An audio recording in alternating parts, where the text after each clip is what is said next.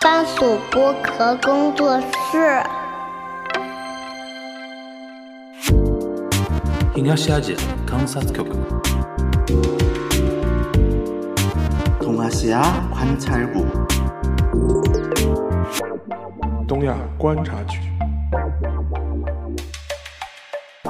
Hello，大家好，我是樊玉茹，大家好，我是陈小星。欢迎收听本周的东亚观察局啊。那个徐小新，时隔三年啊，从那个韩国回来了哦，不是不是，他不是他不是一直在韩国的意思啊，就是时隔三年去了韩国，是的，对吧？然后前两天刚刚从韩国归来，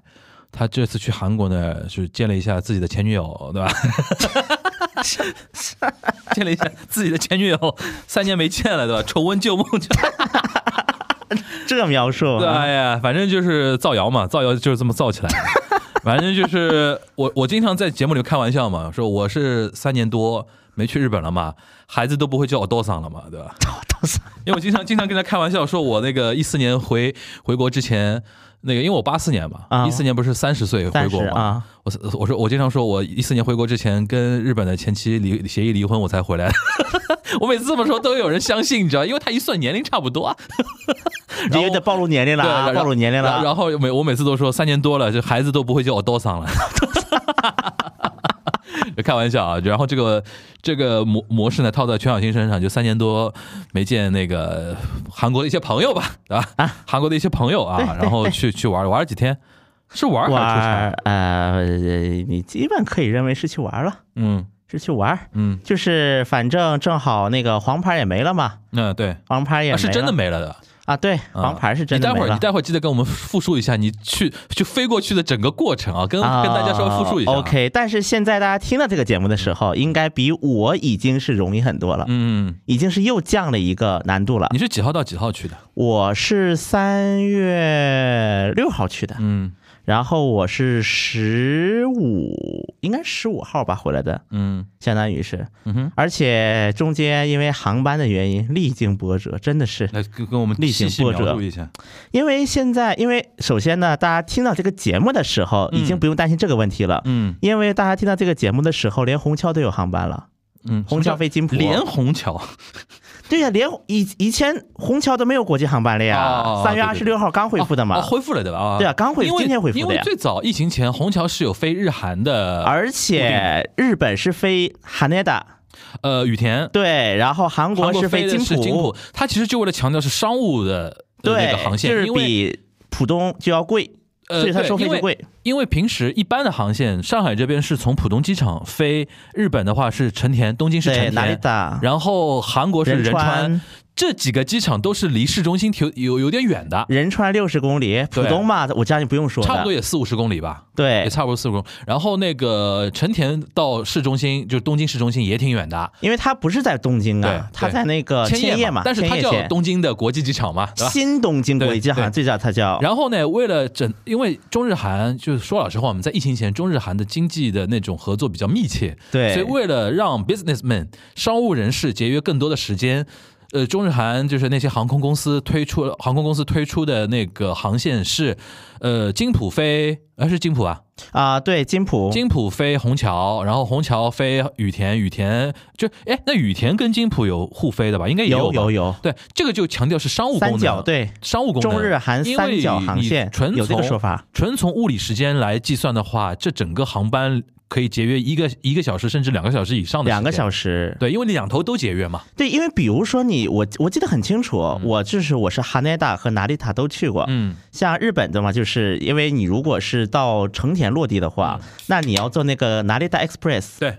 而且这个它是绕的，嗯，它是绕那个千叶县，他说千叶县绕一圈儿，然后到无 n 诺就上野，已经差不多一个半小时了，而且这个 Express 已经算很快了，而且它很贵呀、嗯，很关贵键对日本的交通嘛而，且它已经很很已经算快的了。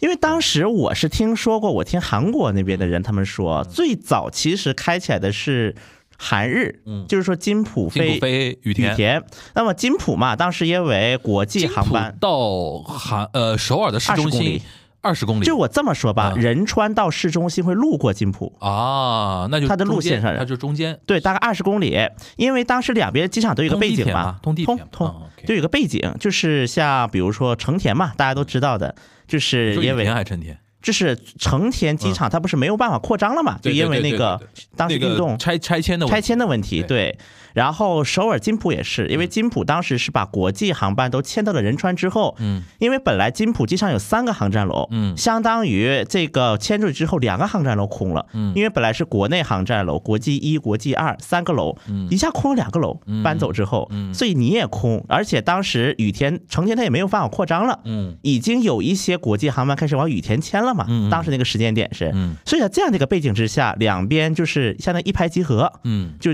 建成了这所谓的 Kimpo to Haneda 大内的，这个航线。后来虹桥机场也加入其中对，就成了一个三中日韩的三角航线。应该来讲，这其实是中日韩三国，因为中日韩三国有个合作合作机制。合作机制，有秘书处，有合作秘书处，嗯其实这是总合作秘书处达成的一个最大的成果。总部嗯在首尔啊。，对，最大的一个成果之一就是三国之间的商务航线的一个通航。这其实很重要，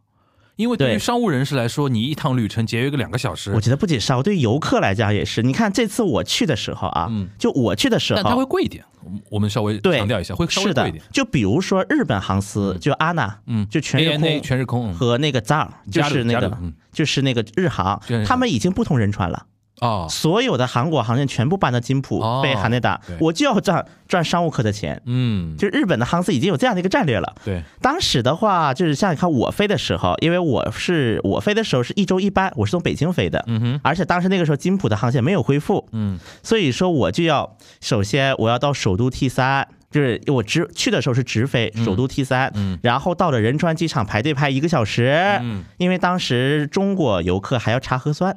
嗯但那个时候还要查核酸，因为是十号取消的，我是六号到的，哦，你说这一次的嗯对，所以说，而且要排队，然后因为所有的国际游客全部挤到那个哪了仁川了，嗯然后呢就左排右排，尤其外国游客那个队，左排右排排了一个小时我排一个小时，啊，然后出了连交个海关那个报税单，因为入境韩国有那个海关报税单，嗯对都排了二十分钟，就交一个单子排了二十分钟。对他其实也没有查什么东西，对啊，就叫就看单子，然后就看一下你的包，觉得需不需要过一下机子。对对，二十分钟，然后从仁川机场到市区，哎，又赶上堵车，一个半小时。。嗯，所以说，其实如果这一仁川切到市市中心一定就是是有地铁的嘛，有地铁嗯和地铁和那个 limousine bus，就是机场大巴。嗯，OK，因为首尔仁川是个机场大巴很发达的一个机场对，就基本上我可以说夸张一点，基本上首尔每一个角角落落都有机场大巴。嗯 OK，就比如说当时我要坐地铁，那么我坐地铁从头坐到尾，我下来还要倒地铁，那么我拎个大箱子，嗯，我要倒地铁，但是我坐 limousine bus 直接到 hotel 对面，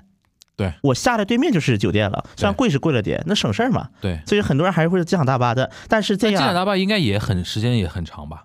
因为堵车嘛。对，我赶上了白天时间堵车嘛，嗯因为它会路过江边公路，首尔的汉江边的公路，哦嗯这本来就是爱堵车的地方。像我还好的，我有一个朋友是晚上的航班到的，嗯，他到仁晚川高峰啊，用了两个小时，哦他用了两个小时。哦，我还算好的，因为我只有一段堵，他是从金浦过了，因为从金浦机场开始算首尔地界，嗯金浦机场以前算仁川市的地界，所以说，哎，一进哇，开始堵堵堵堵堵堵堵。他说，我终于长见识了，为什么江边都是满满的红色的灯光在闪烁，嗯都反射的嘛？嗯，江边因为那个车尾灯嘛，对啊，而且因为毕竟江南江北，尤其是你能够过桥的那个过江的桥，它也是有限的，它不是每个桥，它不是每一百米就有个桥嘛。嗯嗯嗯，所以说这样的一些导致呢，所以说其实还是挺费时间就的。简单算一算，如果是金浦的话，要比仁川，因为北京就一个首都机场嘛，对，我们可能这么比不明显啊。上海的话，你如果从浦东飞仁川，对，你从从上海这个地方开始算你的行程，对，到进入到首尔，中间的时间跟你从虹桥飞到金浦差不多一个航班的时间吧，就是差不多飞多出一个上海飞首一尔个半的小时，间对。吧？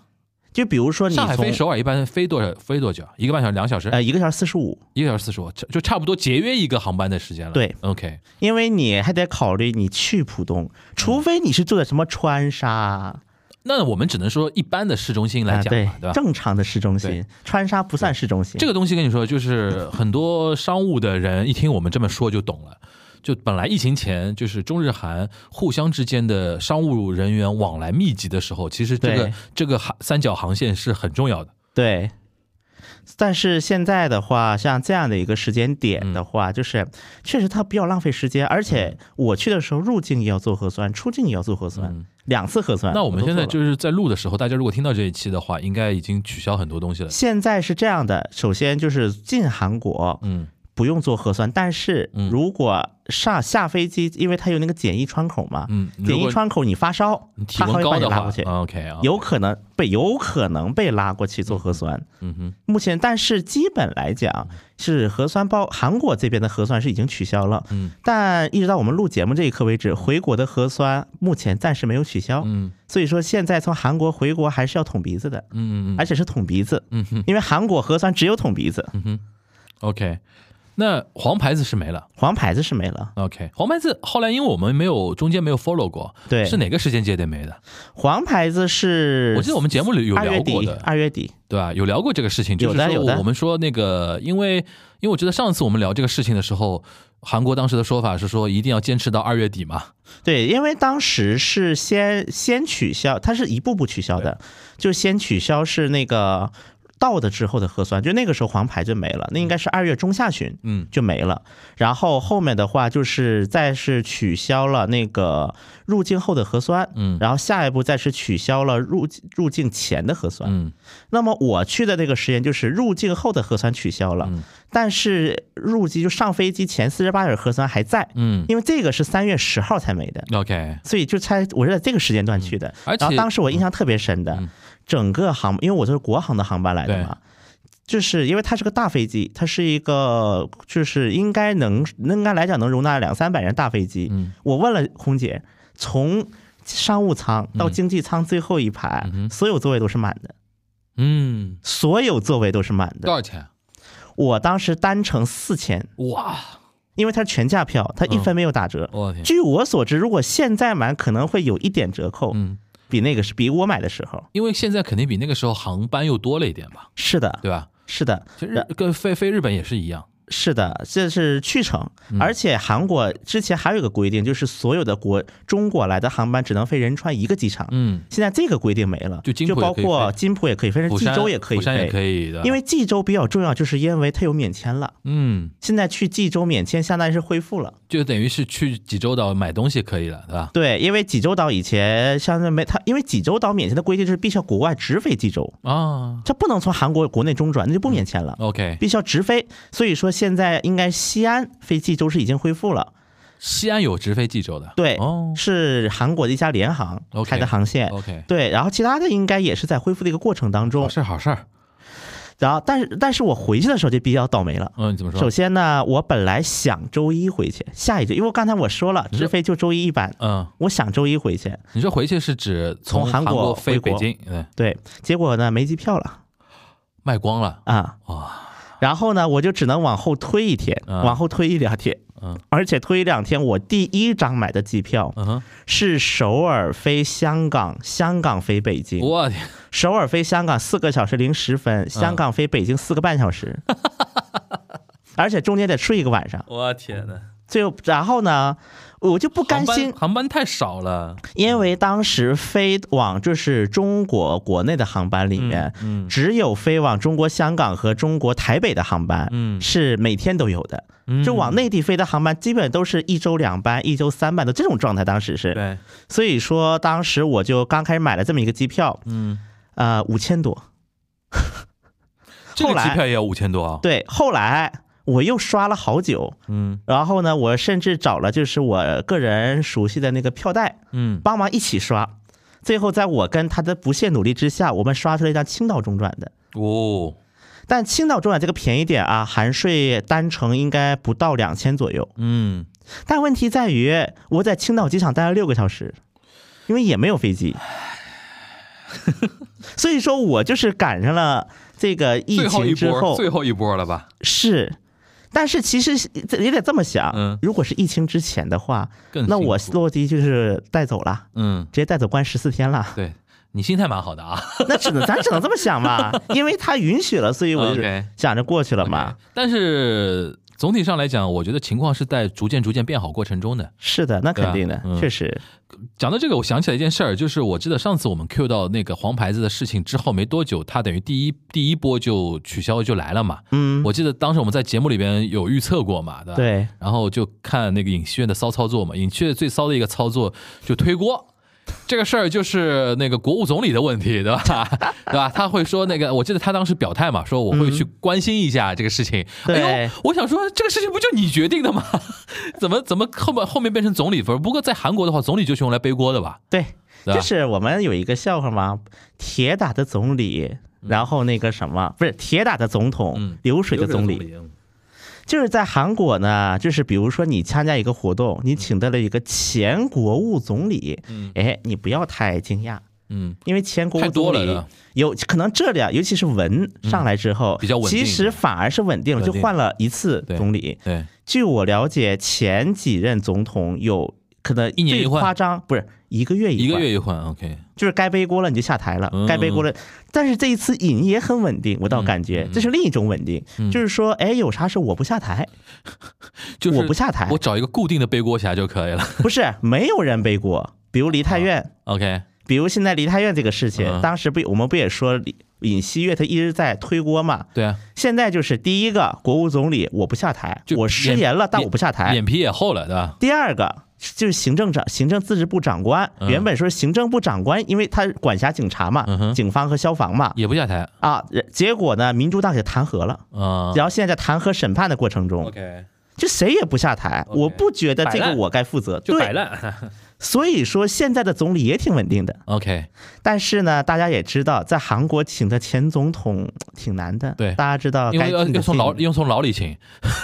啊，当然现在出来了啊要，从墓地里边请或者牢里边请对，，现在出来了现在，出来反了正现在朴也出来了，嗯李也李来也出来了，了，对。但现在是出来了， OK 现在三个前总统哎了。，那现在朴跟李参参加一些社会活动吗？会，现在就是朴，嗯明显就是一种蛰伏状态。嗯，就是他的啊，马上又要到朴槿惠大公主出狱一周年了，嗯，OK，马上了，快了。公主，OK，嗯因为我个人觉得啊，其实现场很多就是亲朴的老头们，他们游行其实就是公主嘛，嗯嗯嗯有点接见公主那种感觉，在我看对对来。对对，所以说他那个不是在那个大邱保守的故乡嗯建了一个私宅嘛，嗯但是确实他近几年公开活动很少。嗯最后一次公开活动是尹锡悦上台的嗯，就任典礼之后，就目前没有公开活动。李呢？那李呢？啊，李最近公开活动很多的，就包括嗯我们也会讲到的尹锡悦，他不是那个韩日这个这个事我件们，待会儿会讲，嗯，对韩日这个事件嘛。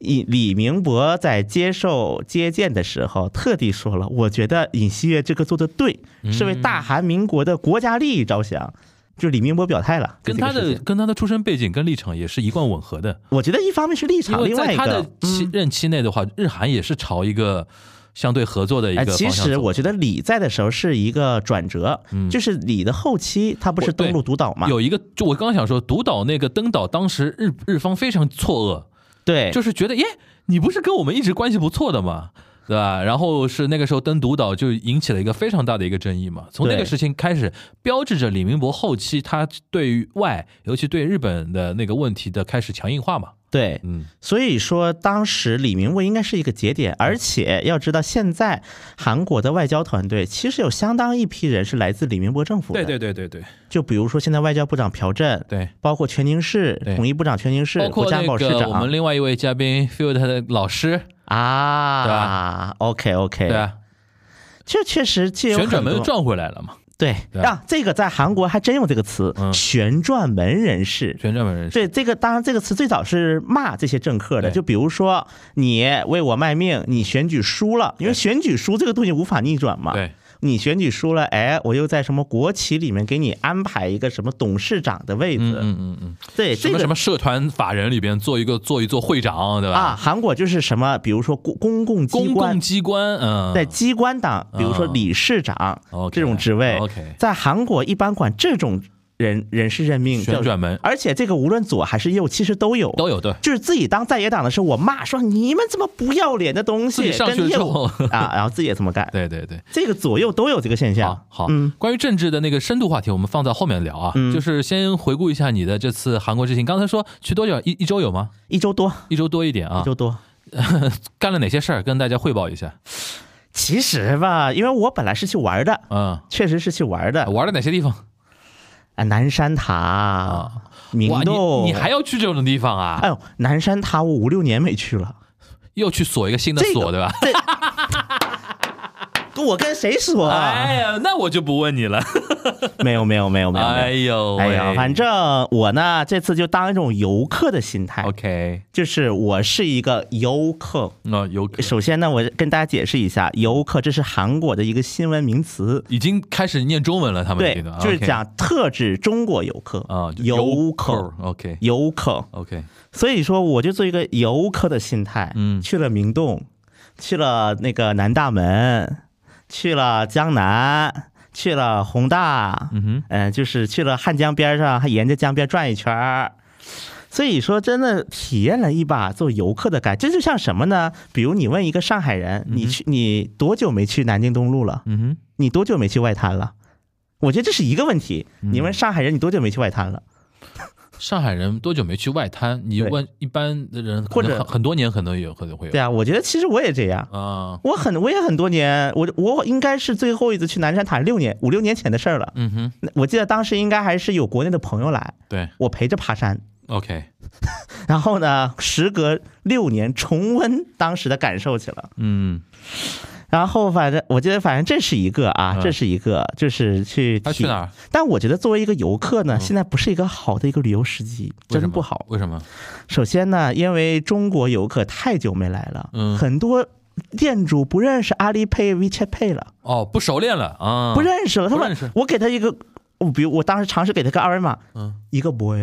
有朋友这这 what what's this？，What's this 的？对他问我这这啥什么这？啥？我说这是那个 Alipay China's Alipay Pay Chinese Alipay，阿然里配后我哟，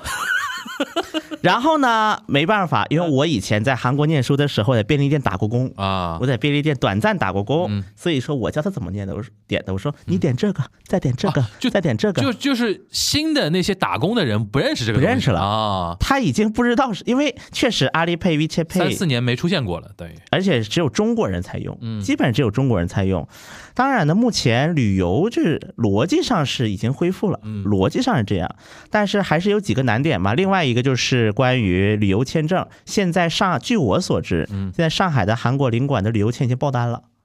嗯，就已太经多人拒绝加急，就太多人了，对吧？对，因为已经拒绝加急了。所以说现在这很里多边我人想的提醒大家啊，不管大家平时微博上面看到多少人在那边发泄啊，说一些比较情绪化的语言，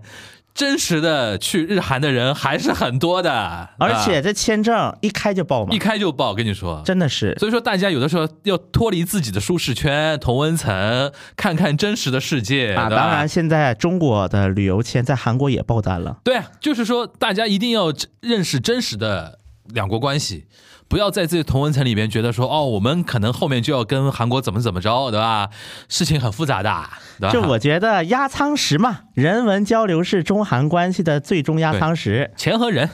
对吧？无外所乎就这以样，我觉得呢，两这两次，双嗯向都爆单，对吧？嗯所以这一次包括，因为中国的旅游签证是三月十五号开的，啊，这个是全球统一的。对，因为大家要知道，在疫是情我之们自己前，发了个文嘛，对就是开放那个海外的旅游签证嘛签对吧对嗯对，大家要知道，韩国使馆是韩国使馆在中国有两个第一，在中国的驻各国的使馆第里面，一，嗯两个第一，第一个旅游签证发证量第一名，嗯，第二个中国公民护照签发量第一名，就是在韩国的中国公民的那个护照嗯签发量第一名，嗯，驻韩国使馆是中国驻全球各国使馆中两个第一，就是大家人员往来是非常的旺盛的，对，嗯外加上还有一个点就是韩国首都圈太密集了，嗯，因为中国驻韩国的几个使领馆，一个在首尔，嗯一个在釜山、光州和济州，剩下三个总领馆都是管辖各自的一个小范围，对，而首尔领馆首尔要忙死，对嗯，这个跟那个那个是一样的，就是倒过来，就是呃，上海的日本领馆，嗯当时在那个中日就是旅游非常旺盛的时候，嗯就就是它主要是收的是中国的一些游客的一些签证需求嘛，对。它的收收件量大概能占到全中国的三十呃三分之一以上啊。就我觉得就其华实东地还区啊华东地区还是消费的一个主力，对旅游的一对境外旅游的一个主力，上海的普通中产中产家家庭很少有说没有去过日本吧？我觉得是，就基本上都去我过觉一得次大家这是一个流程的，，对，就是要不是先去韩国，再去日本，对这是一种对对对；第二种流程就是先去东南亚、韩国、日本对，然后呢就开始往外走了，往对更远走了，对的。这是有个流程的，我觉得。行，还是跟大家强调一下，就是真实世界的交往跟大家想象中其实不太一样，大家还是要就是说用更多的层次去看观察两国关系的啊。嗯所以说呢，这这这次我当游客的时候，大陆的游中国大陆的游客可能还真不多，嗯，可能慢慢是来吧，慢慢来吧。相比之下，可能如果听到说中文的，很有可能是中国台湾的嗯，嗯游客，就是台湾腔嘛。不是你放心吧，过段时间那个去整容的就会多起来的。 我身边太多的人憋了三年，那个没打针了 的，都要去，不都是，要去虽。然韩国的大夫来中国呀，所以对对对，但是很多人还想借着这个机会就打针购物什么一条龙嘛。啊，韩国整容一外科可是有这个服务的，就是你整容完了之后，如果照片不像，嗯我可以给你开个证明，嗯，然后开个证啊明你拿给海关看。对对对对对。啊，有这个服务的，对，我在抖音上都已经看过很多人已经飞到韩国去，呃，就是做鼻子啊，去对，现在就开始始嘛已，经因开为始嗯很多人签证还没下会很。多来会很多会很多，大家对，因为现在很多签证还没下来。对对对。我去的时候，那你去了南山塔，嗯然后明洞，啊，还去哪儿？江南，江南，然后呢？然后沿着晚上沿着汉江边啊儿散步一个人吗？啊， 那还有谁呀？套话套不出来啊。 然后还还有吗？还有吗？那没有就没有嘛。还有啊，然后又去了宏大哦，宏大。啊，就然后就那个就是什么一条街都是那个电视制作机构的那个吗？啊，宏大，你说，哎，大学路是宏大吗？不是宏大，不是不是，大学路是大学，宏大是宏大，宏大就是路边路演很多，就是路上那个摊，哦，就对对是哎唱对，想起歌来的，了，想起来了，就就是 busking 大学路是剧场多，对宏大是路边的表演多啊， ，OK 对， OK，是的，然后就年轻人一条街嘛哦嗯嗯，然后呢还回了我们那我们安岩村安岩大农村嗯哎啊，就高丽， ，OK 对，回了趟高丽 OK 转了一圈儿，反正二十四小时咖啡又多了。 OK，咖啡店就是韩国现在是这样的，嗯其实韩国整体二十四小时咖啡店的数量在减少，因为人员成本太高了。嗯现在最低工资应该时薪快一万韩元了，六十块钱，是最低时薪时快薪六十时了。薪六十对吧？对 OK 嗯最低时薪快六十了。哼但是大学附近的二十四小时咖啡店还在增多，就生意太好，对，太卷了。太卷了，就我这次去韩国，包括见一些韩国朋友、那韩国同学，嗯，哎，大半夜喝冰美式，这哇是常规操作。太厉害了我觉得我一天在韩国，就在国内，嗯我周边人已经都说我你冰美式喝够多了，一去韩国就你的量在普通中国人眼里已经很夸张了对吧啊一去韩国你都算小个儿了，对吧？啊，而且韩国他们卖低音版的冰美式，我问他为什么，嗯因为我要喝第二 杯呀。我大半夜我喝第二杯呀，我喝第三杯呀，他们也怕死的， 就是虽然要喝，但是实在怕死，就搞就一个是低音那版我说的那你为什么喝冰美式呢嗯？对，就是他搞冰美习式，惯了还有习低惯 amer 低 caffeine 嗯低音版冰美式，嗯他还要卖这个。然后我见过最夸张的，还有卖冰美式兑红参的，我操， 这是不要命了吗？这个已经不是，他因为惜命啊，我知道，但是就一边喝红参一边还要喝冰我美知式。道，但是就是又咖啡因又是红参，这个是不会对心脏和血血管造成很大的负担吗？这个啊东，西，还有包括我那次去那个电视台嗯参观，我有有一些就是韩国电视台去那个 DMC，嗯，数码媒体城，这周围都是电视台。我以前跟大家说过一个梗，DMC 因为韩国的各大传媒机构都陆续搬迁了嘛，DMC 是首尔周边就是冰美式人均消费量最高的一个区，这是有大数据支持的。对，那么我在这个地方，我去那个去 CTBC。嗯 ZTBC 的那个 JTBC，OK 就是中央厦门那个电视台。嗯，我记得 ZTBC 大院，他他们那个院儿里的咖啡厅有一个菜单，嗯哼，让我就愣了，说蜂蜜红参茶。我的妈，就我觉得韩国人呢，一个冰美式，一个红参，真的是真爱。真爱，包括我去见韩国朋友，有几个就是说，来，我给你一下韩国的特产。嗯我发现我我家里多了三盒正官庄， 我觉得我过段时间我可以开个微博抽奖，对，可以啊，换可个粉以，丝。可以，可以，可以，对呀、我觉得我这个玩意儿我什么时候喝完？反而正且他们，而且他们那冰美式是袋儿装，就比一条一条的，我一撕一条，哎，直接嗯喝，直接一吸啊，撕一条直接就是吸。他把这种东西的功能性放大到极致了。对，对吧？那咖啡因也好，那个红参的那种提精神啊，那种东西，对它其实是为了提神嘛。当然就一红参是补的，不啊，就这是我靠防止冰美式防止透支的健康防。止你爆 肝，对吧？然后包括我在韩国最近发现了个很卷，韩国人做冰美式也很卷，卷到什么地步呢？比如说什么那个中午打折，工作日中午打折啊，因为韩国人中午喜欢喝杯咖啡嘛。什么比如说 take out 打折，这都不算什么。但我最最卷的，韩国人开始拼冰美式的量了，什么五百毫升一升的冰美式，他们开始拼量了。就我酒，我当时住明洞附近的酒店，我们那酒店隔壁就有一家叫那个什么 Back Coffee，就白中原，白中原大叔的连锁，白中原都开咖啡连锁，都连锁啊了，好几百家呢，我的妈呀，就搞了一个一点一点二升的冰美式，他跑量的对吧？一点二升十块钱人民币啊啊，，两千韩元嘛。就你一天都可以就喝喝不不不不，几口就喝完了，但是人家冰放的也多嘛。啊，OK，但是韩国人就开始拼量了冰美式 OK，你做五百毫升，我就做八百；我你做八百，我做一千。嗯，反正我往里灌水吧，美式 嘛，灌水放冰嘛，对吧？我反正我我的浓缩就一份 嘛，但是我不多放不点不，水一，般这种是三份，三份浓缩了，啊两三份，就是韩国人也开始拼浓缩，说 OK 嗯我们因为很多人骂嘛，说太大了，说我们家的大碗咖啡是三个浓缩， OK 四个浓缩， OK，当然还是感觉淡。我说实话，还是感觉淡。所 以说，在韩国呢，冰美式市场就分成两个极端了，嗯，要么就是这种完全走量搞 take out 这种店呢，可能连椅子都没几个，嗯你可能想坐都坐不住，椅子都没几个。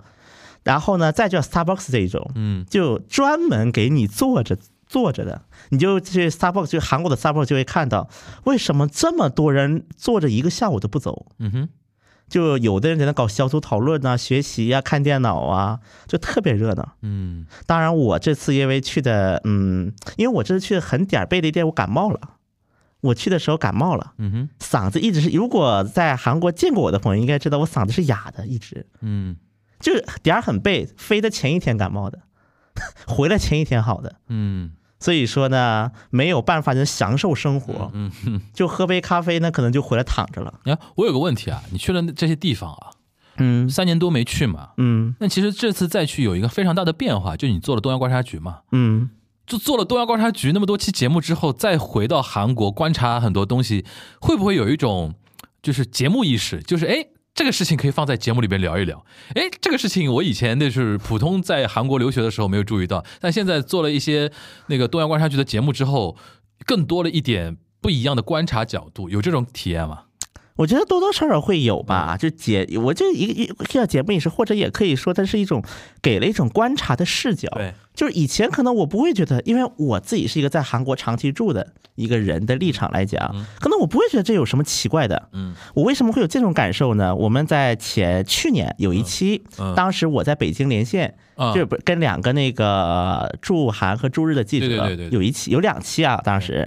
其实那一期的是偏闲聊嘛，当时对因为他们的背景和我不一样他们是驻韩，嘛，对吧？他们当时但是他不懂韩语，他在哦不懂韩语的情况下驻韩的。对，就是他是从一个可能跟很多听众是同样的角度嗯看，然后跟我再去看，其实很多疑惑点是不一样的。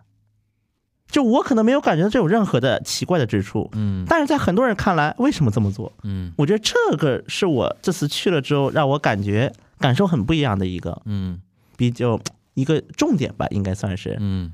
而且这次去韩国，反正因为我老躺着吧，嗯， 因为身体身体的问题，那躺着干什么 呢？你说的很吓人。什么叫身体的问题？不是，身体就怎是么感冒嘛。啊，感冒啊，对啊在韩这国是感冒了，我是不是我是去的前一天哦，感冒了，啊，而且我还好当没时发烧捅过核酸，嗯也捅过甲流抗原，都嗯捅过，都是阴性阴。性那还好，反正就是倒没发烧，但是嗓子一直不好，就一就直是在哑韩。国期间身体不是很好的，，对，那么很多闲暇的时间就躺着，嗯那躺着干什么呢？看电视，嗯，看电视看什么呢？看新闻，三年多没看了，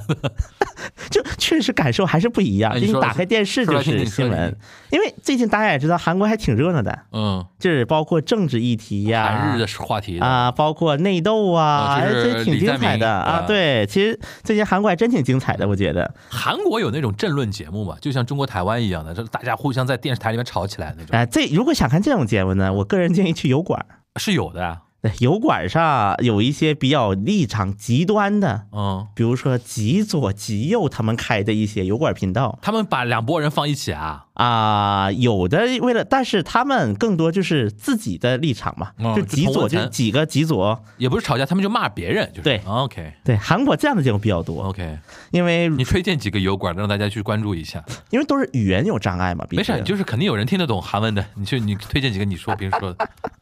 比如说像那个，就是如果大家关注过韩你国最喜欢的，看的或者平时你看的比较多的，跟我们透露 几个。我觉得韩国首先这些油管节目啊，质量都不高，我个人觉得，嗯就是都太有点太民间了吧？呃，就是太大家都是极太极端了，啊，思维的太极端了。太小粉红，因为为就是我觉得像比如说，可能在国内的很多自媒体嗯的影子能够看到，卢克文吗？啊，卢克文算 好的。不不不，你跟他们这帮人看着比卢克文的观感还可以哦是啊我觉得 OK 卢克文至少很多时候他是会去自己就查一些资料的 OK 他会去查，嗯就是咱们正确度先抛一边，他会去查。但我觉得呢，就是像这种节目，我觉得有一个很有意思的，以前叫那个金鱼俊，嗯，我们刚我们以前聊过韩国播客史的时候，简单提啊，过，提过提过提过，对，就是韩国播客的鼻祖，他是极左的吧？我记得你说，对，嗯，韩国播客界的鼻是他爆出什么金建熙啊，不是。呃，这个我再一会儿再啊说，你这个说嗯有你故事，这个背后也有故事。反正这个金鱼俊，嗯他当时伙同几个人一起搞了拿能公司的，嗯这被称为韩国播客的一个，所以在韩国的播客，它因为是一个政治，是一个始发点。政论嘛？政论政论博客，对，所以说和很多韩国朋友聊播客，他们会一脸茫然。嗯在中国，为什么有很多人聊的比较轻松一些的话题就？泛文化对吧？对，因为这是一个播客文化的不同嘛，当然啊。嗯然后这个金鱼俊后来就是在文在寅的时期，他去转正了，嗯，就是进入了，就是也不叫体制内吧，但是就嗯进入了正规正规军。嗯，在那个首尔交通广播，因为首尔交通广播本身首尔市政府啊资助的广播电啊台，因为当时市长朴元淳嘛，啊，被招安了对，被招安了啊，然后搞了一个就是政论节目， ，OK 但是他的就是采访各路大咖。啊。然后呢，好他看的给自己的标榜就是我是要做进步阵营的喇叭，啊进步阵营的传传传声筒，嗯，他是自己都都有标榜的。那这个金玉俊就是一个媒体人、传媒人，对， OK 也可以这么说。他反是正做什么出身的呢？啊，他最早呢就是骂曹中东出身的。不，我就说他是学者吗？还哎，是不是不是不是，就是一直是做比较做媒体，但刚开始就做做一些比较，因为他那时候没有被招安嘛，对网就络会比较就是呃，这怎么说呢？比较低质量的一些东西，嗯，就可以在节目开口就戏霸戏霸的骂那就个什网么红嘛，也可以这他么说，就是政论网红出身，也可以这么对吧？说。然后这两年因为流量过大了之后被招安了，对，啊哎然现在后阿现在西吧，现在开始西装穿起来了，对吧？然后呢，啊用语文明啊了，这后面还有嗯后续，因为他的节目呢，当时确实因为在左派啊来讲没不可替代性，它具有一个。啊，一个不可替代性，所以说他的整个广播节目确实也给他们电视，就是那个广播嗯赚交钱通了广播电台，因为它本身是交通台嘛，它能对赚什么钱？不，但是就是听的人多嘛，就是他有他有广广告，嘛吧对，所以说是收视率第一名，啊而且是全韩国就就是相当于交通广播是通过这个火的，通过出这个租节目火车的。司机或者一般人开车就喜欢听这种 东西啊，跟你说哎呀对，后来一呢？边开车边骂 街，后来 呢？不是，而且这也分的。如果你遇到一个白头发、嗯老的出租车司机，大概率他是骂文在寅的。对对对对对对这一操操白人给你洗。 然后反过来，如果你是一个中年司机，嗯他大概率是听得很骂爽啊，嗯觉得说骂的好。骂朴槿惠，骂尹锡悦的嗯啊，对。后来 呢，这个金鱼俊呢，就点儿背呢，就是他，哎，一个是中央政府也换届了，嗯，首尔政府也换届了，啊也换吴吴吴世勋了他。就比较尴尬了，因为我刚才我说了，嗯交通广播是首尔市政府下面的一个部门，对，对，我不可能花钱请你来骂我嘛，嗯而且他的当时出演费确实也高，哎刚 OK 所以说呢，就找了一些借口说你们那个交通台搞划掉了政论干什么？就把他撤掉了就是相当于是施压了，啊向交通台施压了，然后说我不给你预算了。啊我要播，因为现在就是首尔市议会也是那个国民力量党掌握的，议会掌握着预算，就是对，所以说就导致金鱼俊被迫下台。嗯，而且这个影响的不只是金鱼俊的节目，嗯包括首尔交通台，它有很多的中文节目，啊，它当时做了一些中文节目。那么在鼎盛时期有三四个呢，这甚是中文节目是做什么呢？就是有的是介绍首尔市首尔的一些政策呀，有的是介绍一些新闻呐、四档节目它还有面音向乐的是节谁目呢，？在韩的中国人或者啊是想学中文的韩国人。哦，OK，对，有四档，我记得最最多的时那候，很多了已经。对，然后后面的，然后包括当时咱们鼎盛时期还请过张玉安啊，长院啊，啊，就是是包括还有就是像 S M，当时 S M 公司它下面有那个中国艺人嘛，对对对比如周哦说像 N C T 周啊，不是不是 N C T NCT N C 的后面了，很后面了 OK，OK N C Dream 的什么那个你叫什么来哦，着？我知道，我知道，我知道嗯，Dream 名他们名字我想不起来，就是那个俩小周孩儿周成乐，周成周成乐周周成乐钟成乐，对啊，，对，因为他上海的嘛，钟成乐，乐然后上海的还有黄还有仁俊，黄仁俊，对对对对对任俊对，因为我这边有一个音乐剧演员的朋友啊，啊，就是小时候跟钟成乐两个人是一对一对搭档，啊，在小迎新艺术团的，他们是唱唱对他唱俩的。小银星啊，他小迎新出身的嘛，哎呦然后他去韩国发展，然后我那个弟弟，也就演员弟弟，他是考上海音乐学院音乐剧系去了，啊现在在演音乐剧，你知道吧？吧？啊因为当时钟成乐和黄仁俊相当于是轮流就上了节目，嗯就 OK 鼎盛是有四档啊。 OK 因为他们几位主播，我个人私下就是还交流比较多。对但这次过去，嗯，明显就感觉到交通台元气大不如前。嗯就是节目该撤的撤，该解的解，很多还被重播替代。嗯，然后呢，甚至用越南语节目代替中文节目，哇，那么政治正确 啊！新招 Vietnam。哎呦，当然，这个过程当中，其实就相当于受波及了，对交通台就受波及了，对就是元气大伤。那么这个金鱼俊退出来之后，嗯他就开了个油管频道，啊叫做“谦虚很难”。金鱼俊的谦虚很难，哇塞，这个这个标题写的好，写的好，谦虚很难，他是有什么梗吗不？是就是说啊，我觉得我这他就谦是虚很难自是信，谦虚很难是韩文的那种固定词汇吗？呃，他也不算固定词怎么说啊？汇。这是韩文应该怎么说？ 겸손은힘들다。对，我搜一下他现在节目，应该是叫那个什么啊？因为他的节目本身叫金鱼俊的新闻工厂，嗯然后他自称工厂厂长， ，OK，新闻工厂嘛，金厂长啊，对。然后现在呢，他这个节目叫做《金鱼俊谦虚很难的新闻工嗯厂》，就我很难谦虚起来，呃，不装了，我这，就我不装嗯了，其实就这个含义。啊，不装了，就是是以前我被招安，我还得考虑一下政治正确。对我现在考虑啥呀？跟你们跟你们摊牌了， 就是那种感觉的。现在他的节目应该是韩国政最论火了吧这个节目第一名，对，而点且击而且他阅又读量第一名。他又被打压过了之后，反而会激起一波人对他的问题在于现在右边嗯右派，其实现在政论节目很多了，政治节嗯目嗯，做得过他吗？但是左派没有啊。就他一个，就是准确说，左派不是没有，嗯左派呢，当时有一个叫开放市民 TV，就是因为大家一这么听明白，开放市民，这不就很左吗？这名对字就。对对对对，当时是这个平台，当时发了那个那个金建熙、嗯陪酒，啊，是这个 YouTube 账号发出来的。 OK 但是后来他们分裂了，嗯变成了两个频道。 OK 然后呢，现在又在被就是韩东韩东旭，就是现在的法务部部长，就是尹锡悦的好哥们儿，嗯打官司了。哦说把他们起诉了，说你们有问题，我要去搜捕你们。所以说到这种这一系列事情，导致左派的很多政治节目元气大伤，嗯所以这个 Kimson 的 Himderda 就嘖更好搞了呀，嗯，就大家的火力全部集在一起左了派的，独苗节目，呃，左派的王牌儿，他大概一期能够多少多少点击啊？呃，我刚才刚才看了一下啊，就是截至三月二十二号，嗯 OK，二十二号一期节目总点击量七千二百万，一期就七千二不百是不是万，总哦，点总击点量击，量一下，他他不是旗下，比如说平均来讲，一期大概有个十几二十万吧那种。嗯，那肯定有啊嗯，毕竟王牌节目嘛，点就是订阅在嗯油管订阅一百三十万，韩国的话，一百三十万算很大了。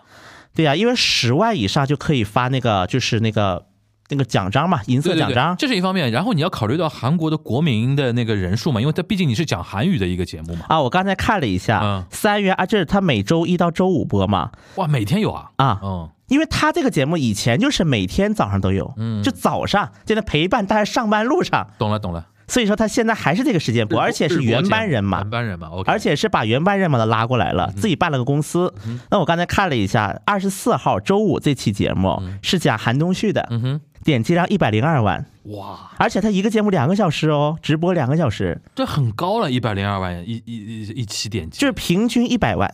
哇塞， 我看了一下，这两周平均一百万。然后他有一期就是讲那个韩日，就是韩日当天尹锡悦去日本当天播的三百万，我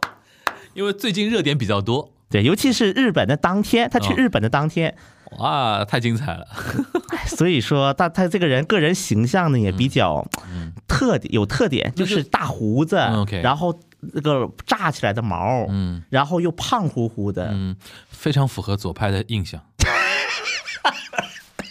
左派的人就是对自己的身材管理比较差一点，哎呦，这个容易出事儿哦，对对这个在对韩国这么说容易出事儿，刻板印象，刻板印刻象。板印象，刻板印那象，那回过来说你刚才那个源头的那个事情啊，嗯，就是你看了几天的电视，感觉韩国现在传媒业的那个变化，除了这个之外，还有什么变化吗？我觉得现在就是明显能感觉到三大电视台的力量在削弱，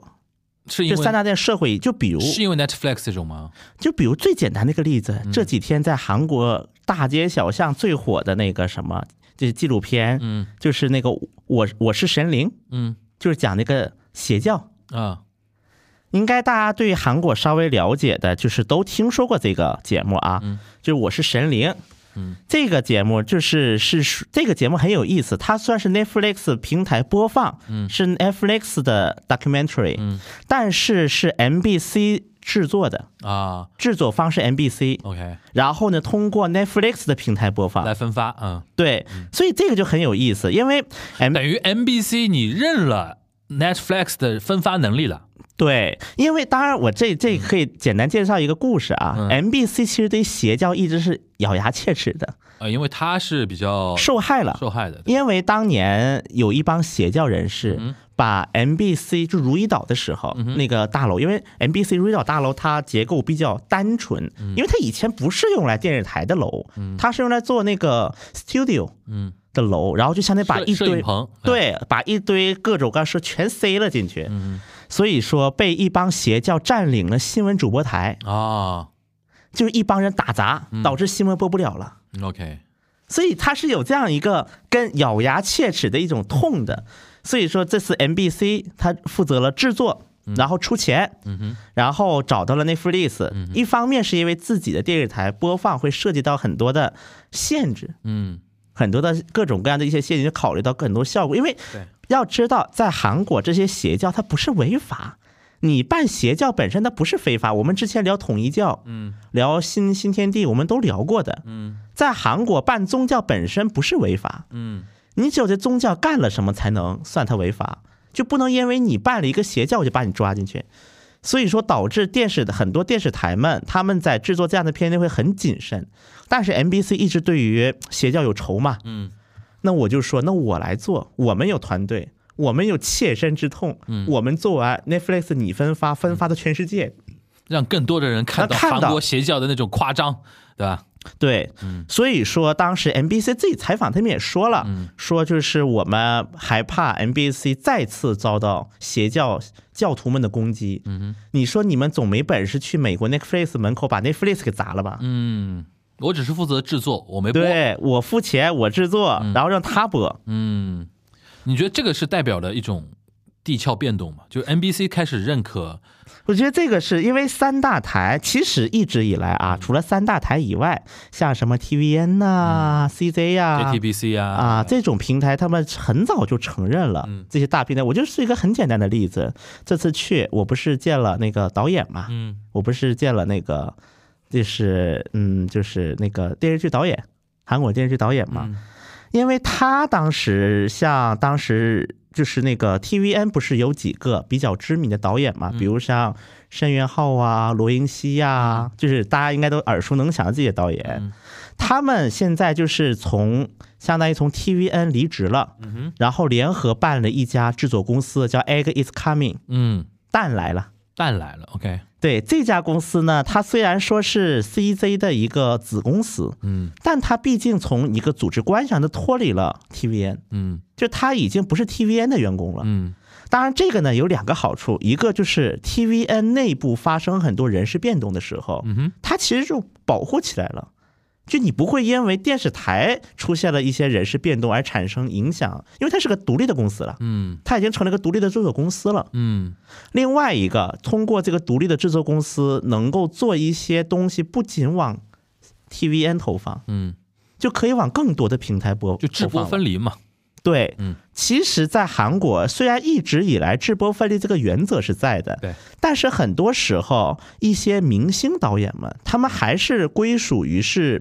某一家电视台，就是电视台，他也想把一些好的制作资源给圈在自己的圈在版图里面嘛。对，就是这时候的制播分离更多只是一个我让你怎么做你来做，对你做完我再播，对，是这样的一种关系现。在就是说制作侧。就是呃那个，比如说像制作公司这一方，尤其对像有一些像罗云熙这样的强势的制作人在的话，他的立场能更超然一点。我能跟所有的平台进行平等的合作。所以说，当时我去见那个申导的时候，嗯当时因为我去了他们办公室，嗯，叫 Egg is coming 嘛，对就相当于他们办公室现在从 CJ 那个 TV 大楼分出来了，但是在附近啊，嗯嗯很近，但是它单独一个办公室。对，然后这个办公室里面就是像比如说像这些导演呐、包括一些作家，像《请回答》系列的作家，就他们都是归属在一个公司里，就相当于单独一个师团。我看很多韩国人这么描嗯述，叫罗英熙师团或者叫什么什么师团。嗯，对，有这样一种描述的，就是相当于志同道合人在一起，我们办个制作公司，感觉哦非常强啊。我们想做什么就做什么。 OK，然后呢，反因为但它还是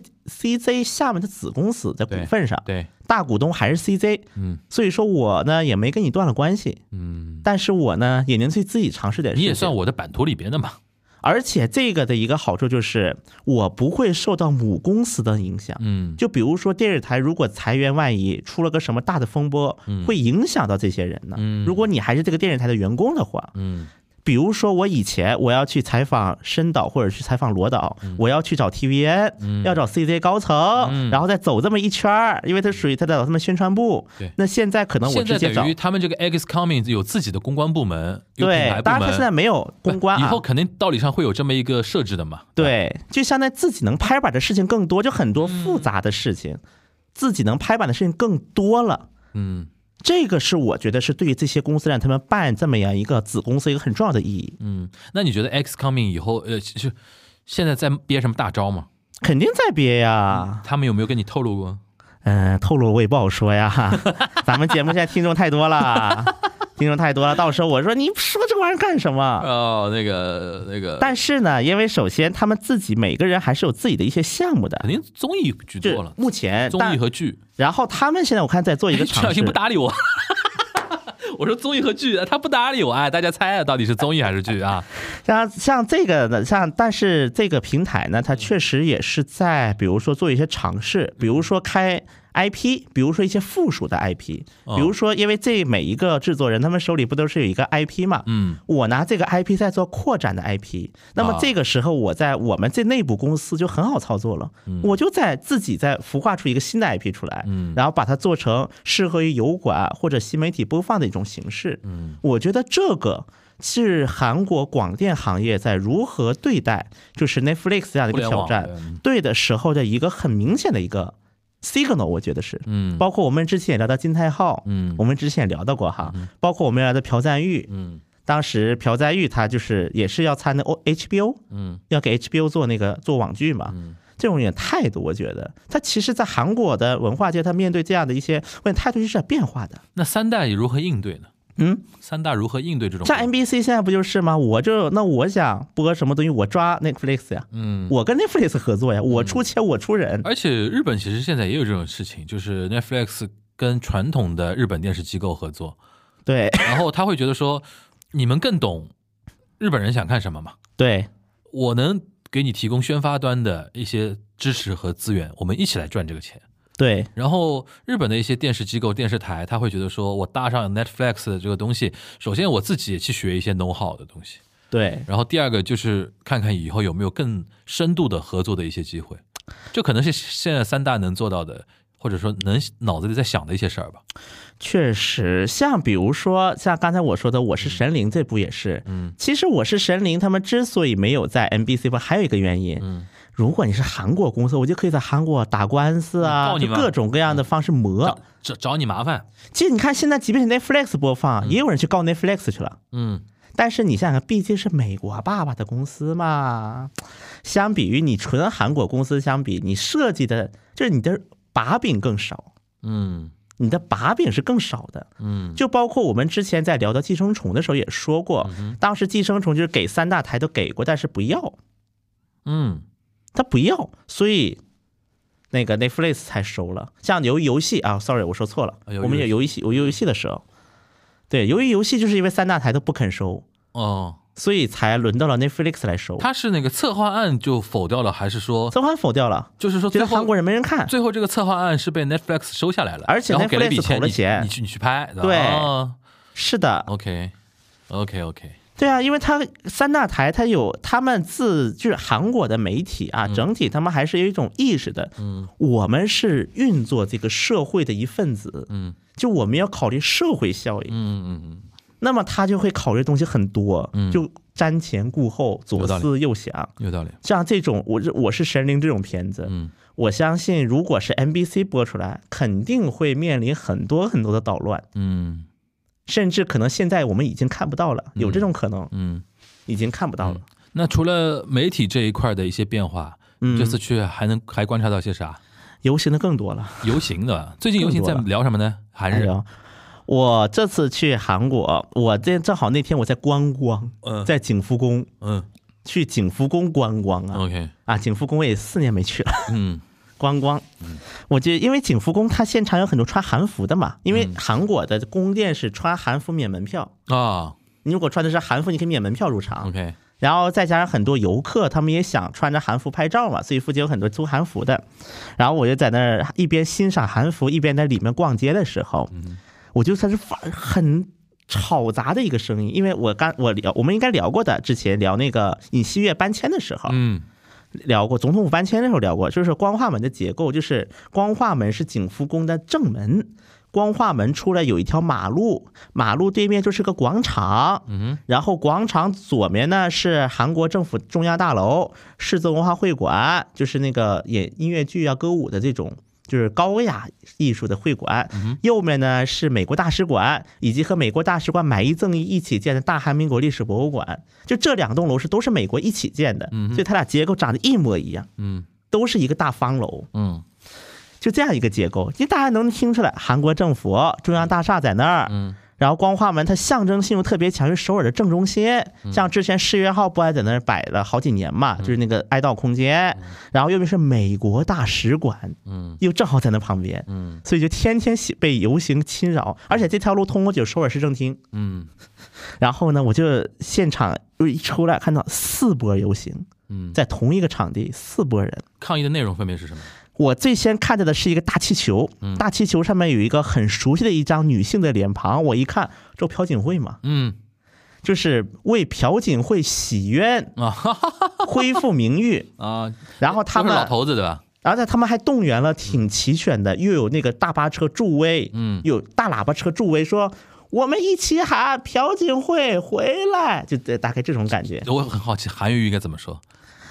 박근혜는无辜的，就朴槿惠无辜。啊 명예를회복하라，恢复名誉、哦啊，大概就这种。 ？OK，然后呢，每一个地方来的老头老太太们举个旗子，比如说首尔什么什么区，嗯代表自己从哪里来的对吧？啊对啊然后呢，左手一个韩国国旗，嗯右手一个星条旗，一边举着旗子一边向前走。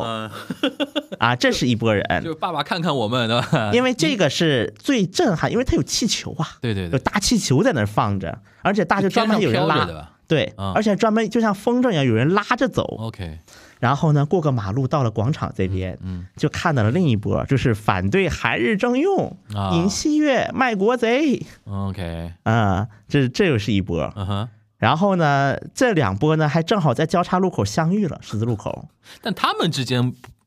应该没有正面这冲突的。平时不会有，嗯、但那个时候比较会。不，是。平时就正常情况不会嗯有，，OK 一般这种游行就是失控的点，嗯比如说像亲朴那帮老头老太，就是朴槿惠弹劾的时候，嗯被正式宣判弹劾就失情绪失控了嘛，啊，就是不失控的时就候你有看警到察挡着你，看到那个时候还是大家相对比较冷静的时候的。嗯，反正各喊各的诉求嘛。 OK，那么在它的东侧有一帮人去喊那个大罢工，嗯说 KT 压榨劳工，就 K- 韩国 KT 运营商， ，KT 什么东西？韩国的运营商什么东西运营商？就是手机、哦，手机电运营信、商。电信运 OK 营商 KT，因为 KT 大楼在那附近，嗯说，Korea KT Telephone 吧也，Telephone， Yes 啊 Telephone，哎，是的是的是的，然后呢，在左边我还看到一帮人说那个什么主张废除国家保安法，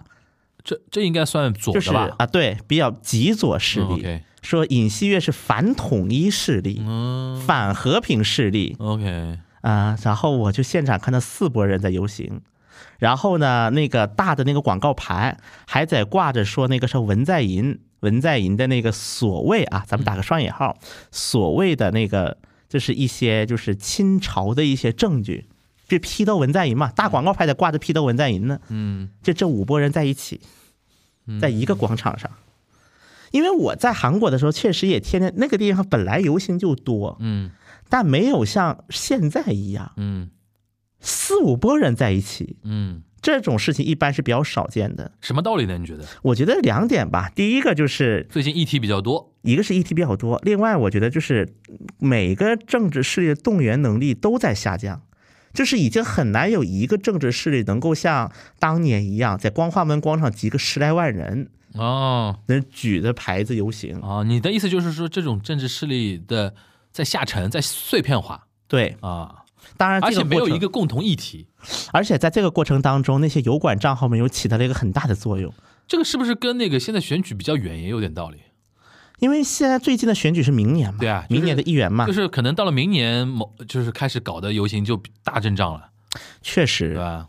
所以我觉得现在这个点，目前可能大家觉得不是一个该下总动员令的时候，嗯对于各个势力来讲，嗯，它没有到这么一个时间点，就是而且现在喊多了，你到时候你还有什么劲儿喊呢？对你该喊的，你不得该喊的时候喊吗？对对对而且我觉得确实有很多老百姓可能对政治也冷感了，开对始对，就是觉得政治这个东西，我喊来喊去，喊了左，喊了右，喊来一个再喊一个，它能改变什么？麻了，麻了！大家都麻了，嗯我觉得对于很多，就是我在一边这边在那喊着游行，对吧？嗯然后就是光化门广场有一条路连着是清溪川，嗯哼就是李明博市长的功绩。嗯，信息差很有名，然后我看很多韩国的小孩还在清溪川泡脚，嗯就是我一边泡脚一边的巴格内满塞， 我还能听到这个此起彼伏的声嗯音。 ，OK，就是普通人在过着自己的普通的日子。但对同时，有一些政治的热衷爱好者还是在积极的在表达自己的东西。确实，因为现在还没有到一个大家该集体表达意志的一个时间点， OK，因为在选举嘛，嗯，选举我才能集体表达我的一个政治意愿。好呀，但确实现在呢，我这无论是看电视也好，还是看那个游行也好，嗯这次的韩日征用，确实在韩国也引起了一个不小的议题。但这个东西其实我们之前也有聊过，就是因为尹锡悦很明显就是要跟随美国的一些战略的一些调整，在东亚这边充当一个比较重要的角色嘛，对，对吧？然后这个事情对于我对于我们来讲的话，首先没办法去影响他什么吧，都是他主动的要做的一些选择嘛。我记得当时就在韩国有一个事情，其实当时引起争议挺大的。嗯韩国有，就是因为韩国人一般在比如说过年过各种重要的节日，就是在窗边挂韩国国旗，有这么样的一个传统。嗯包括很多公寓，它就阳台就有专门的旗杆儿已经备好了，啊你只要往里插，国旗就飘起来了。嗯结果在三一节，嗯就是韩国独立运动啊，是因为三一抗日独立运动嘛，对一九一九对年，然后一九一九年独立运动结束失败了之后，然后很多的那个抗日领导人去上海嗯，集结办了大韩民国临时政府，临时政府在我们这边附近，对新天地嗯嘛，新天地那边，所以说这个抗日运动对于韩国是抗日运动的一种。集力量的集结，嗯虽然说本身失败了，在这样一个三一节居的然时在一候个抗日运动的集结的三一上面，尹锡悦说了一番要团结日本的话的。然后呢，韩有一个基督教的牧师嗯哼，挂了个日本国旗，哇 哇，这个太刺激了。挂了个日本国旗在上面。 OK，然后呢，有居民去抗议嗯，就在因为我觉得韩国老百姓这种事很多还是受不了的。对，就接受不了的心理上，对就是抗议说，我我不想跟你们愚蠢的周三金如同一舞，就是啊我不想和你们是一样的。这个牧师不是基他督的教牧师啊。他的 identity 认认同不是认同韩国人吗？但是后来呢嗯，这个事情进一步进一步挖掘，首先他有几个特点，第一个，他平时在他的教会嗯宣，因为牧师嘛，他要去宣教嘛，嗯宣讲的时候呢，就已经表达了很多是日本帮助我们近代化，啊，就所谓的殖民地近代化论，这个 OK 叫做。就已经有这样的一个倾向性了，韩奸，对吧？就是在某些人看来，这种就算对亲日派，亲日派。对，在韩国亲日派是骂嗯人， OK，所以说很多就是了解日本的人都要说自己是知日日派派，不不好，不能好意说思亲日不好意思说亲因为这个亲日在韩国人也就是汉奸，就是韩韩奸。韩奸，对 OK 一个道理。 OK，所以他本身就有一点这样的苗头的。嗯然后后来他自己说，当时我说这话呢是因为生气，我的实际想法嗯我上呢头了我上头了嗯是我们作为民众，我们要就是对尹锡悦的表态表示欢迎，嗯就我们要欢迎尹锡悦的表态。嗯我是作为韩国民众的代表，我挂起了这面日本国旗。嗯哼，当然，我觉得这个呢，可能跟呃某一些啊韩国的一些基督教牧师的一种所谓的选民思想有关系，就是自己认为自己超人一等，嗯就我跟你们不一样，你们要听我的。在韩国有很多的宗教指导者、牧师是有这样的一种思想的，包括邪教也是啊。嗯尤其是像基督教，就是新教嘛，我们叫做新教的话，因为在韩国，我之前有提到过一句话，在韩国挂着新教长老教头号的教派有一百零八个。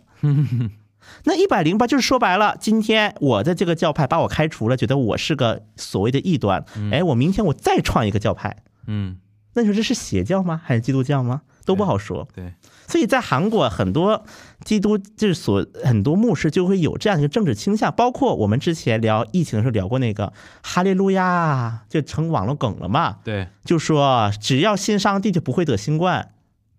这个好像是说过的。对。所以他会有这样的一种嗯来源。为什么在韩国很多所谓的看起来正统的基督教的牧师们也看起来像邪教一样？因为我们这一期那个日韩就是也不是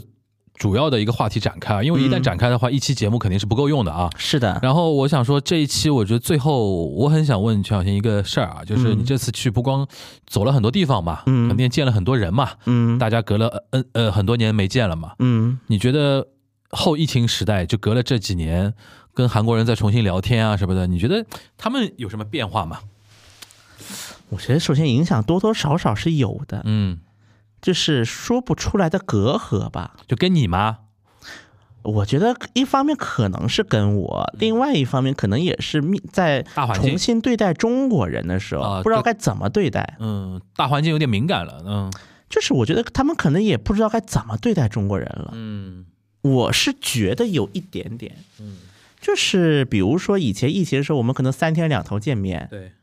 而且中韩又那么近，距离又那么近，说见就能见，就是不会有这样的疑惑。就我觉得，我在小宇宙上评论看的有一句话，我觉得说的挺有意思的。他们说，比如说都在国外啊，假设在欧美国家，中国人和韩国人是能成朋友的，嗯但是中国人跟日本人之间成朋友的案例就特别少。对相比之下，对，那我后来我也想，其实很多时候，因为在我很多在，尤其年轻人啊，嗯在韩国的年轻人，一般呢很容易是两种状态：其一，要么就是很喜欢玩儿，对很爱玩儿对，就就包括国内也是啊，在国内韩国留学生也有很多爱玩儿的；对要么呢就是特别传统，嗯就是还是把韩国这一套年功序列嗯，带到了国外。论资排辈儿，对，就一般是这两种极端。嗯，但而且呢，这个爱玩的这一批人会比后者要多，啊，这个群体要多。尤其年轻人嘛，对，所以说，那你爱玩嘛？那如果假设你也是一个社牛或者爱玩的，那跟韩国人，我觉得交所谓的朋友不难，就是酒肉朋友嘛，说句直接点儿也不难。嗯但是呢，就是你跟这种酒肉朋友，我觉得有一个特点就是很容易生疏。比如说，那你们几年不在不在一哦起我懂玩你这了，个意思了，嗯，懂你这个意思了，对，我觉得很容易嗯会生疏的，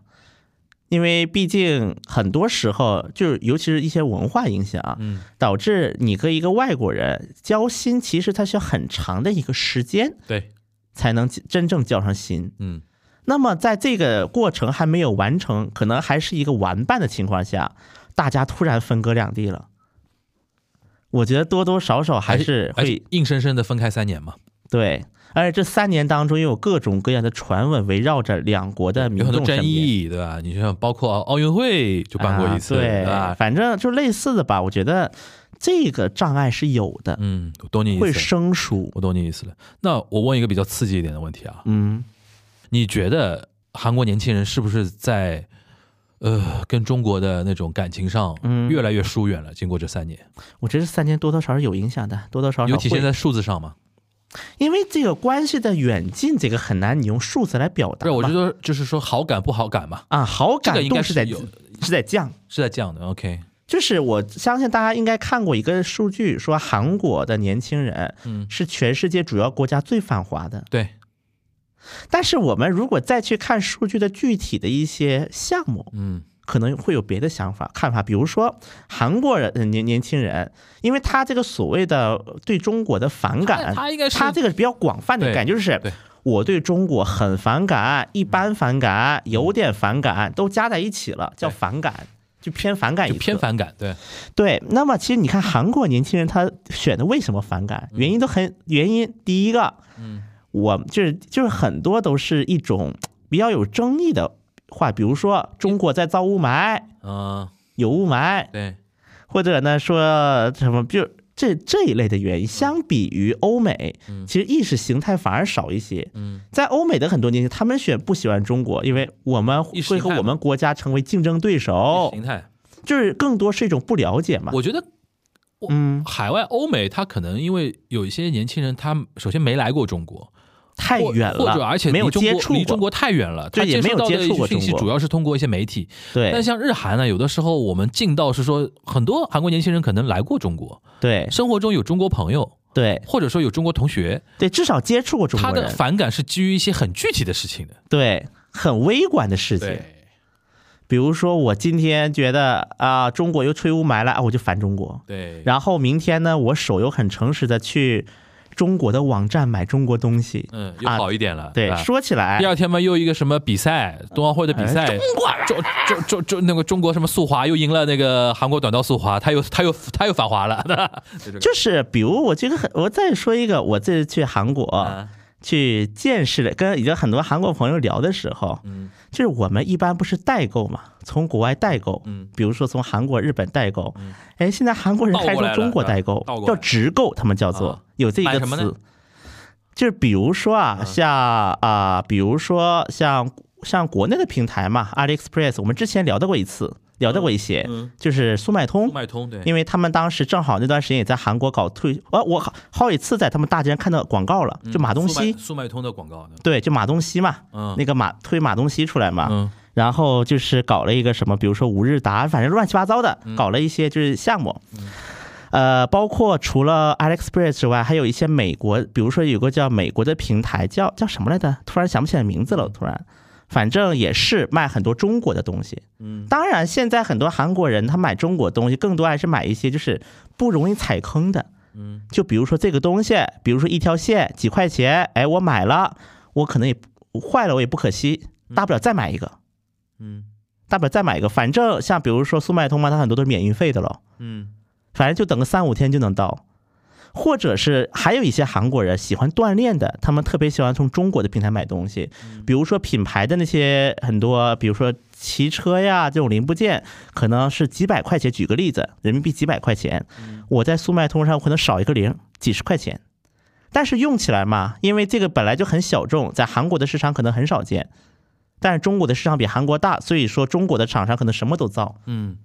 所以说这种东西的需求量是增大的。所以今天我骂中国，明天哦中中国东西真香，我买完，后天我又骂中国，嗯，这种很细节的东西，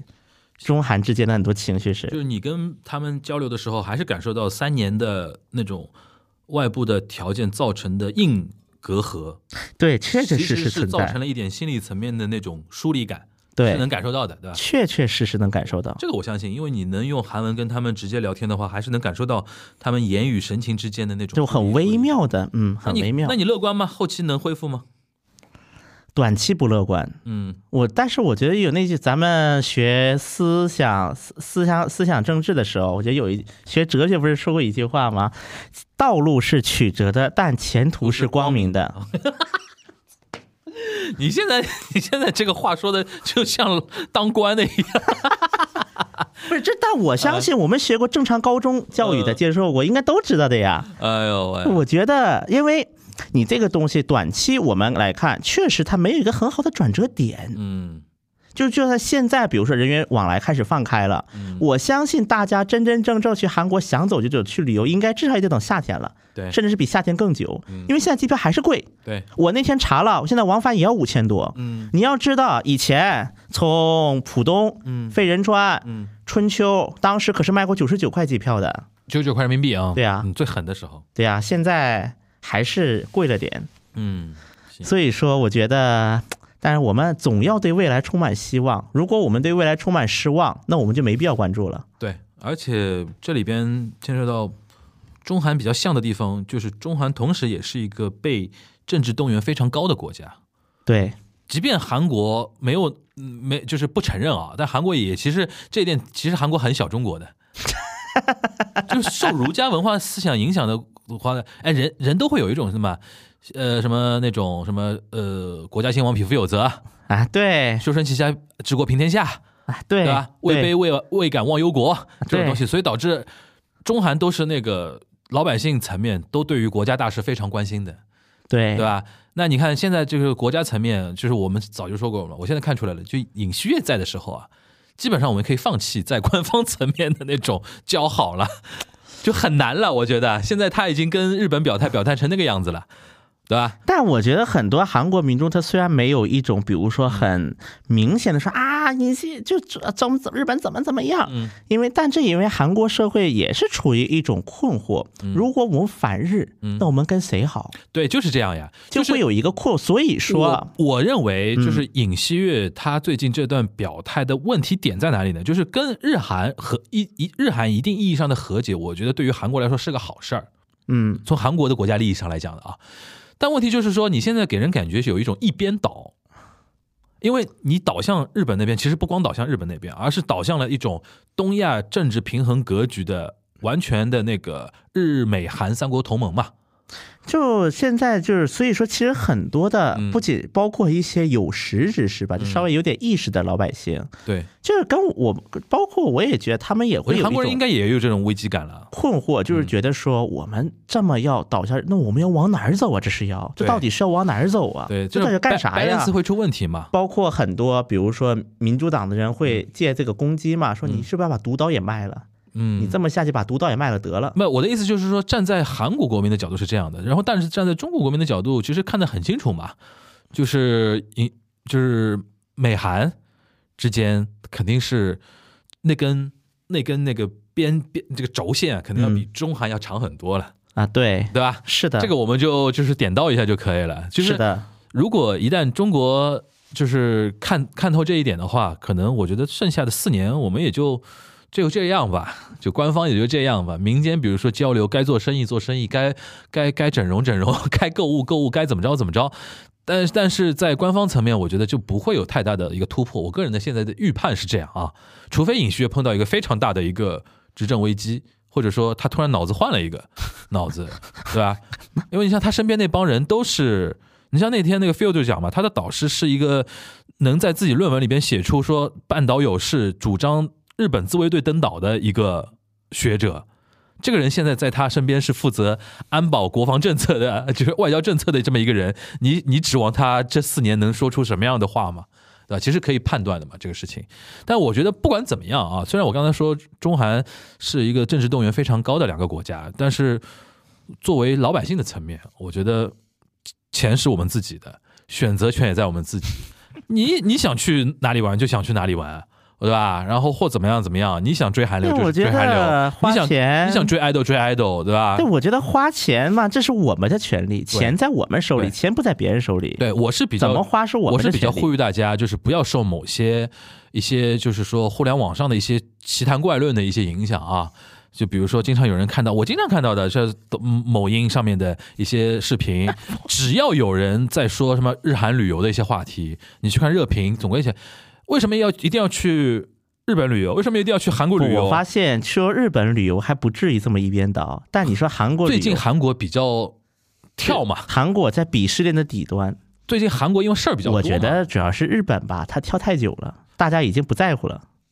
嗯，我觉得甚至可以这么说，就是有一部分中国老百姓啊，就是可能对于日本，它底层还是有一点点呃敬畏的东西，认可吧，我觉得有点至少是认 可的东西的。但是他们对于韩国，就一整个一整个大看不起， 对，这一整个大哎一看个不起。蜀国，你那个什么，你凭什么这么跳？ 对对在对美国，美国爹，对，就本质上它的一个底层逻辑，对于韩国是本质上是看不起的。对，对吧？所以说导致现在在表现层面上有点有点点不太一样。但我们说回来，话说回来，就是因为听我们节目有很多那个韩范嘛，嗯，对？吧？喜欢韩国的 idol 啊什么的，我觉得姐妹们无所谓，钱是你自己的，对吧？该追哥哥追哥哥，我觉得就 是该买什还么是买什那么句话吧，就是钱在长在我们的手里，嗯，我觉得选择应该是我们做的，而不是任何人替我们做。对对对对对无论是无脑的很多国内的自媒体对，还是什么韩国的什么所谓的宣传，对谁都没有权利左右你怎么花钱。怎么花钱对就没我不需要你们教，对，你们教我做事儿，对我有我的一个判断。该做鼻子做鼻子， 该打热玛吉打热玛吉啊！姐妹们，咱们明洞见啊！哎呦，当然，我觉得这种 呢，在国内做这两年，嗯国内因为韩国医生来的多了，嗯嗯嗯嗯嗯因为疫情原因嘛，其实国内有很不少医美诊所水平也高了不行少。行，那你在国内做也可以，反正我就是说，谁掌握资源，你是钱在你自己手里，你自己决就花不在要你被左右，对花自己不要花被任何人自己左右决。定花在哪儿，好吧？对，包括我也不能左右大家花钱。对对对，我们呼吁大家就是呃自主思考，好吧？这也是我们做节目的一个大的目的啊，反嗯正、反正不容易啊。全小新那个时隔三年啊，去韩国又考察了一番， 考察了一番。然后那个后续啊，我刚才因为录之前，我听全小新说，可能回到北京之后会有一些串台啊，嗯会有一些就是录制啊，我觉得挺好。就是因为现在，我希望说三年之后，这个疫情过了之后。呃，大家对于韩国的关注，现在好像这波又起来了嘛。虽然这波关注里面有很多是比较负面的一些热热度啊，对对但不管怎么说，我觉得全小新，